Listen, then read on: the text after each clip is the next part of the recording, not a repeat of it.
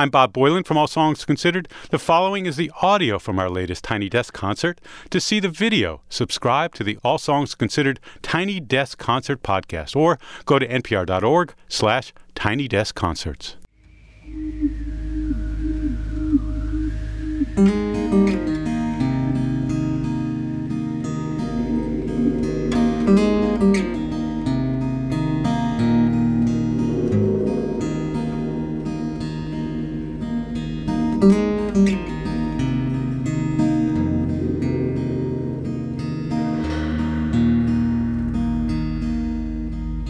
There's a wind in from the desert. Red dust blows across the sun. It bleeds into the evening.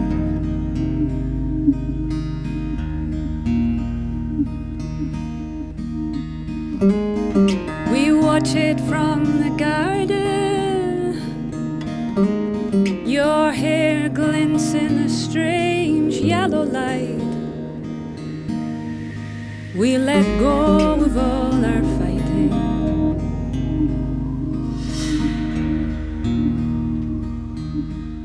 Ophelia,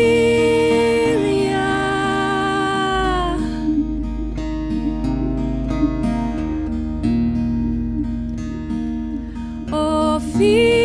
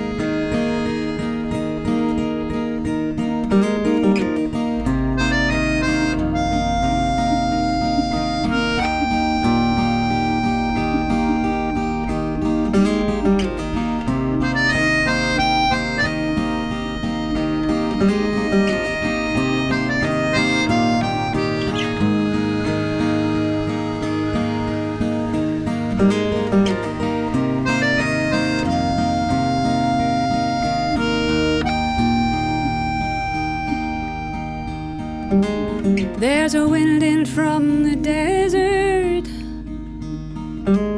and a red dust blows across the sun. It bleeds into the evening.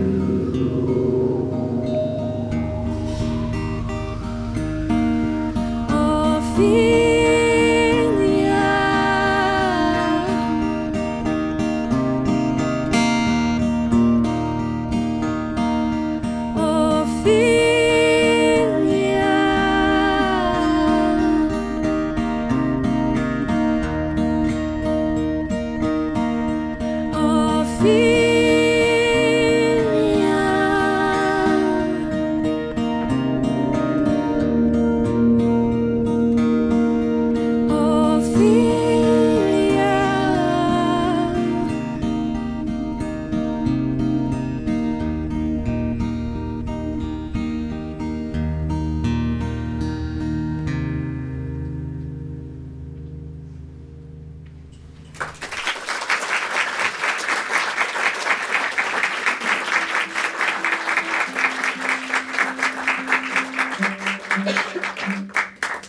Thank you very much.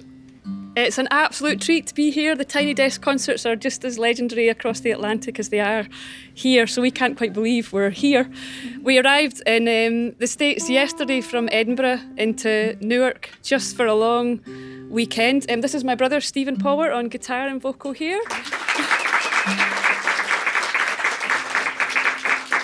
And the multi-talented, she's been described as the producer for the show as quite busy. Um, this is Inga Thompson.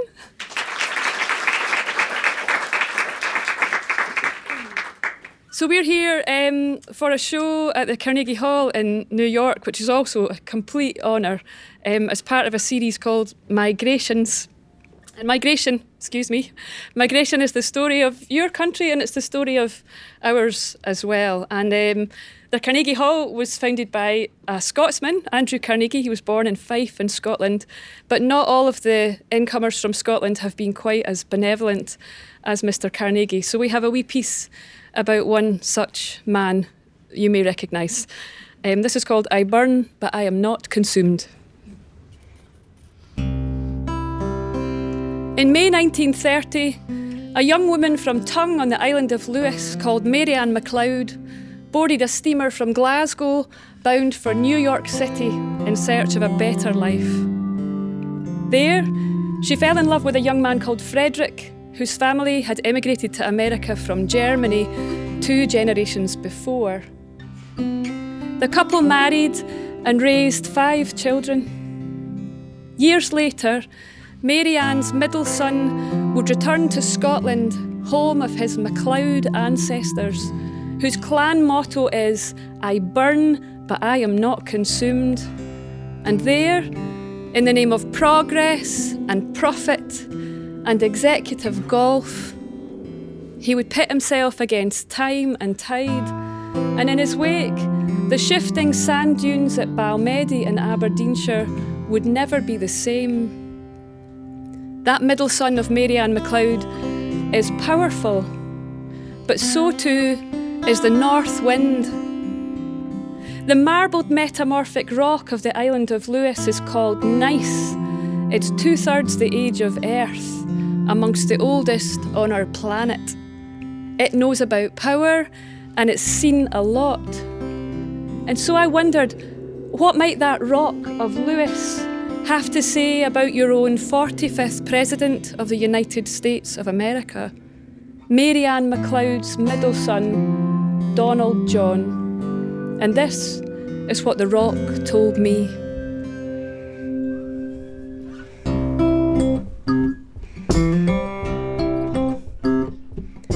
O son of Lewis, lonely boy, hewn from granite, salt and sky upon a foreign shore. The ocean is a mirror gleam in which you see yourself and nothing more. Three billion years of gravity, of strata forged in fire and earth, the stone crib of your mother's birth, in which your forebears lie. I am alive, I am a tomb, I burn, but I am not consumed. I burn, but I am not consumed. Fish may swim at your command, across the Atlantic, to the land of dreams and self-belief and boundless chance and exile tale and immigrant dance. You're captain of a frigate now, so set your compass, raise the mast, blow up the sails, erase the past and future if you must. Together we can stand and watch the peatland turn to dust. But this is your apprenticeship. The Gulf Stream doesn't know your name, nor does the splendid blazing sun that alters how the currents run. The north wind never heard you roar. You're fired! You're fired! My back might burn and the fires run wild, but I am not consumed, my child. The Minch blows up a spindrift storm, the Macker shifts, the Macker moans. From Uig Bay to Luskentyre, the gale blows fast, the tide flows higher. The shore erodes and disappears, and meantime you are stoking fears and stacking hope into a pyre, you strike a match. Oh, my bairn, Molyneux, been more than enough. Your mother was a wee girl once who played upon my rocky shore, and you, you are a broken boy. You want more and more and more. You build a tower, you build a wall. You live in fear that they might fall. You who see nothing but your own face in the sheen of the Hudson River. Oh, my bairn, more than enough. Oh, my bairn, more than enough. A balancing is yet to come, although by then you may be gone and leave a desert to your sons and daughters. Still, these waters, they will rise. The North Sea har will cover your eyes, despite your disregard for truth and your appetite for lies. Three billion years of gravity, of strata forged in fire and earth, the stone crib of your mother's birth, in which your forebears lie. I am alive, I am a tomb. I burn, but I am not consumed. I burn, but I am not consumed.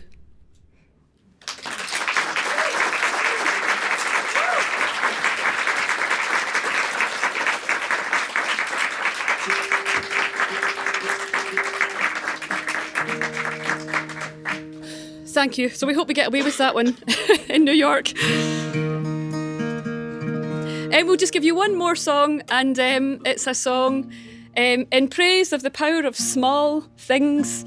Um, there's an old legend which is common to Scotland and Ireland and the north of Europe and the Middle East and the north of Africa. It's more or less the same story through all those places, and it's the legend of the King of Birds.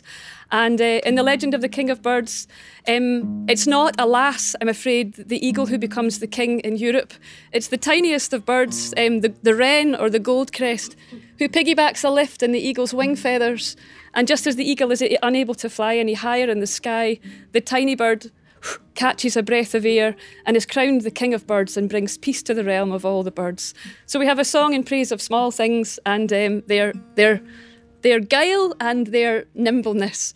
And um, the wren in the song is a man who was called Christopher Wren. He was the architect of Saint Paul's Cathedral in London, um, which is a, a building just as iconic as Capitol Hill is here in, in Washington, D C, and a building with a beautiful history. It was built after the Great Fire of London.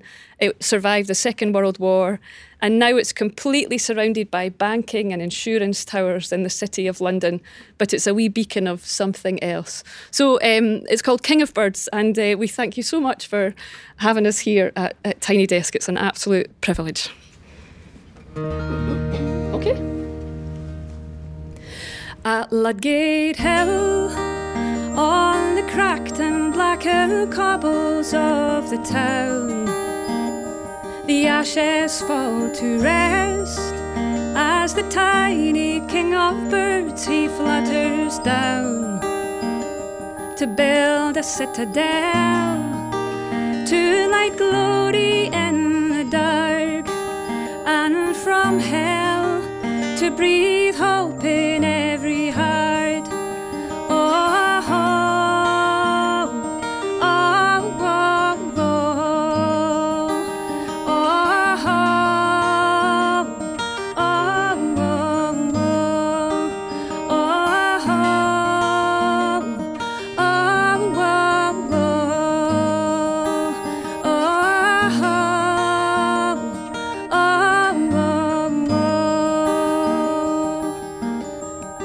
Ludgate Hill, through the siren screams the heavens burn again.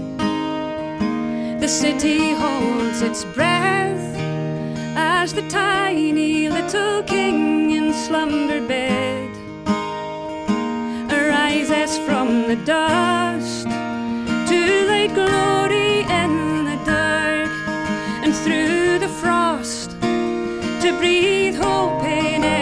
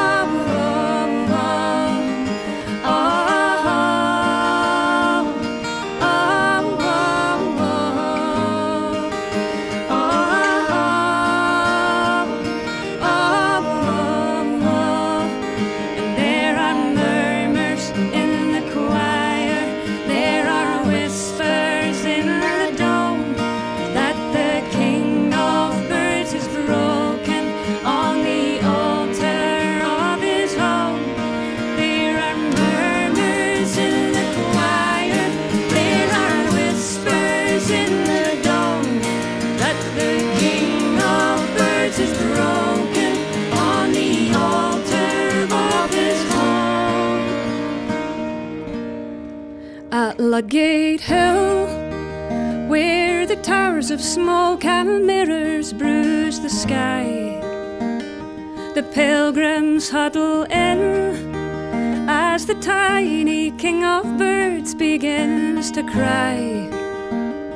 The people start to sing, to thy glory in the dark, to ring the bell and to breathe hope in.